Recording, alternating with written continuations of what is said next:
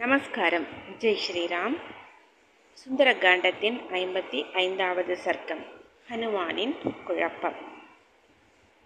ரொம்ப பலசாலியா இருக்கிற ஆஞ்சநேயர் லங்கை பூரா எரிச்சிட்டோம் அப்படின்ட்டு பிரபால வந்து நெருப்பை கடல்ல நனைச்சு அணைச்சாரு. நெருப்பால் எரிக்கப்பட்டு அழிக்கப்பட்ட லங்கப்பட்டினத்திலிருந்து பயமாக இருக்கக்கூடிய அந்த அரக்கர்கள் எல்லாம் ஓட்டம் பிடிச்சாங்க. அதை பார்த்துட்டு அடுத்து செய்ய வேண்டிய காரியம் என்ன அப்படின்னு ஹனுமான் தனக்குள்ளே ஆலோசிக்கிறாரு. அவருக்கு ரொம்ப ஒரு பயம் உண்டாயிருச்சு. இல்லைங்க பூரா நம்ம எரிச்சிட்டோமே. நான் என்ன ஒரு இப்படி ஒரு காரியம் பண்ணிட்டேனே அப்படின்னு தம்மையிலே கோபம் வருது. தன்னை பற்றி ரொம்ப சங்கடமாக கே நினச்சிருக்கிறாரு. எரிஞ்சிட்ருக்கிற நெருப்பை தண்ணீரில் அழைக்கிறது போல் பொங்கி வர்ற கோபத்தையும் அறிவுனால தானே அடக்கிறாங்க. மகாத்மாக்களில் அவங்கெல்லாம் புருஷ சிரேஷ்டர்கள் கோபம் இருக்கிறவன் எந்த பாவத்தை தான் செய்ய மாட்டான்? கோபம் இருக்கிறவன் ஆச்சாரியனையும் கொள்வானோ கோபம் இருக்கிற மனுஷன் கடுமையான சொற்களால் சாதுக்களை இழுத்திருப்பான். கோபம் இருக்கிறவன் பேச தகுந்தது தகாதது அப்படிங்கிறத ஒருபோதும் அறிஞ்சதே இல்லை. கோபம் இருக்கிறவனுக்கு செய்யத்தகாத காரியம் அப்படின்னு எதுவுமே இல்லை. பேசத்தகாததுன்னு எதுவுமே இல்லை. எதை வேண்டுனாலும் அவன் செய்வான் எதையும் பேசுவான். பாம்பு நலிஞ்சு போன சட்டையை அப்படியே உரிக்கிற மாதிரி யார் ஒருத்தர் பொங்கிட்டு வர்ற கோபத்தை பொறுமையினால் துறக்கிறாங்களோ அவன்தான் ஆண் பிள்ளைன்னு சொல்லத்தக்கவன். சீதா பிராட்டியார் இங்கே இருக்காருங்கிற நினைவே இல்லாமல் பட்டணத்தை நெருப்புனால் கொளுத்து அழி கொளுத்தி அழிச்சிட்டேனே. நான் எவ்வளவு மட்டமான புத்தி இருக்கிறவன் வெக்கம் கெட்டவன் மகா பாவத்தை செஞ்சவன் என் எஜமானரோட காரியத்துக்கு எடுத்துட்டேனே நான் ஐயோ இலங்கை நகரம் எரிஞ்சு போயிடுச்சு அப்படின்னா நிச்சயம் ஜானகி தேவி எரிஞ்சு தான் போயிருப்பாரோ? அறிவில்லாத என்னால் என் தலைவரோட காரியம் வீணடிக்கப்பட்டுருச்சு. எந்த பொருட்டு இந்த காரியம் ஆரம்பிக்கப்பட்டுச்சோ அது முடிஞ்சு போயிடுச்சு.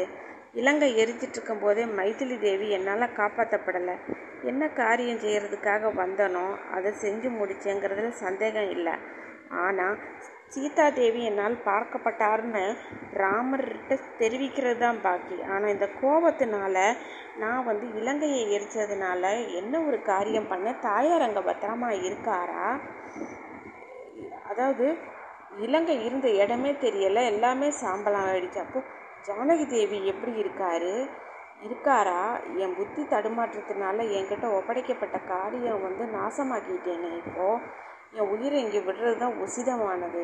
நெருப்பு எரிஞ்சிட்ருக்கிறப்போ நெருப்பில் போய் விழுகட்டுமா? இல்லை வ வடவா முகாக்னியில் விழுகட்டுமா? இல்லாட்டி கடல்வாழ் பிராணிகளுக்கு இரையா இந்த உடலை தந்துடட்டுமா வானர தலைவன் உயிரோட என்ன எட்டி பார்க்க முடியுமா என்னால் வானர தலைவனை எல்லா காரியங்களையும் நிர்மூலமாக்கிட்டேன்னா அந்த ஆண் சிங்கங்கள் ரெண்டு பேரையும் எப்படி பார்ப்பேன்? சஞ்சலத்தன்மை அப்படிங்கிறது குரங்கோட இயற்கை குணம்தான். மூன்று உலகத்துலேயுமே நல்லா தெரிஞ்சதாச்சே. கோபம் அப்படிங்கிற மகா பாவத்தை வெளிப்படையாக காட்டிக்கிட்டேனே நான். கட்டுப்படாத சஞ்சலமான ராஜச குண நாசமாக போக. எனக்கு சக்தி இருந்தும் கோபத்தின் காரணமாக மைத்திரி தேவி என்னால் காப்பாற்றப்படலையே.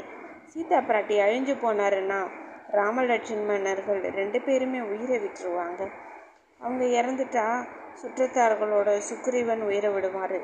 சகோதரன் பாசமுடையவன் தர்ம ஆத்மாவான பரதன் சத்ருகுணன். இந்த செய்தியை கேட்டதுக்கப்புறம் அவங்களும் உயிரை வச்சுக்கிட்டு இருப்பாங்களாம் அறநெறியே தவறாத இஷ்வாகு வம்ச பரம்பரை.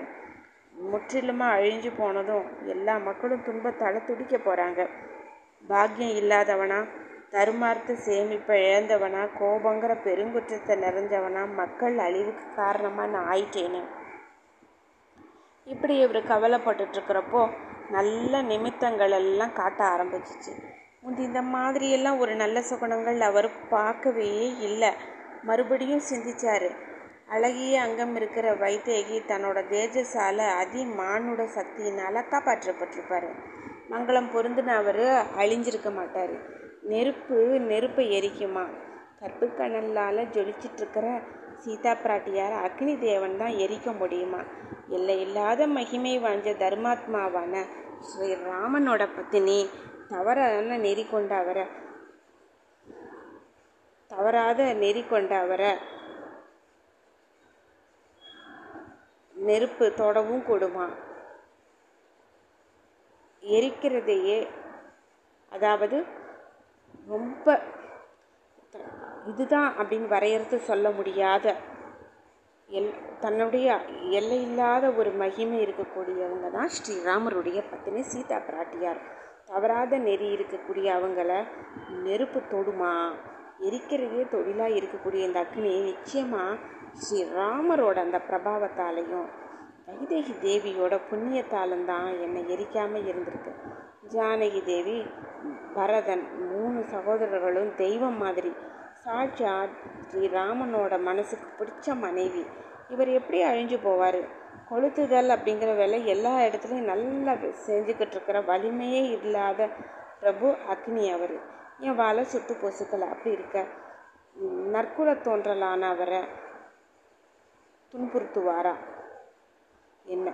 அனுமான் கடல் மத்தியில் மைனாக பருவதம் எழுந்து தோன்றி தனக்கு உதவி செஞ்ச வந்ததை நினைவு கூறுறார் தவத்தோட சிறப்புனால சத்தியம் தவறாத பேச்சுனால கணவர்கிட்ட மனசை செலுத்து செலுத்தியவரானதாலும் சீதா பிரட்டி வேண்டுமானாலும் அக்னியவே எரிச்சிருவார். ஆனால் அவ்வர அக்னி எரிக்க முடியாது. தர்மத்தால் ரட்சிக்கப்படுற தேவியை பற்றி இப்படி செஞ்சிட்ருக்கிறப்போ சிந்திச்சிட்ருக்கிறப்போ மகாத்மாக்களான சாரணர்கள் வானத்தில் பேசிட்டு போகிறத ஹனுமான் கேட்டார்.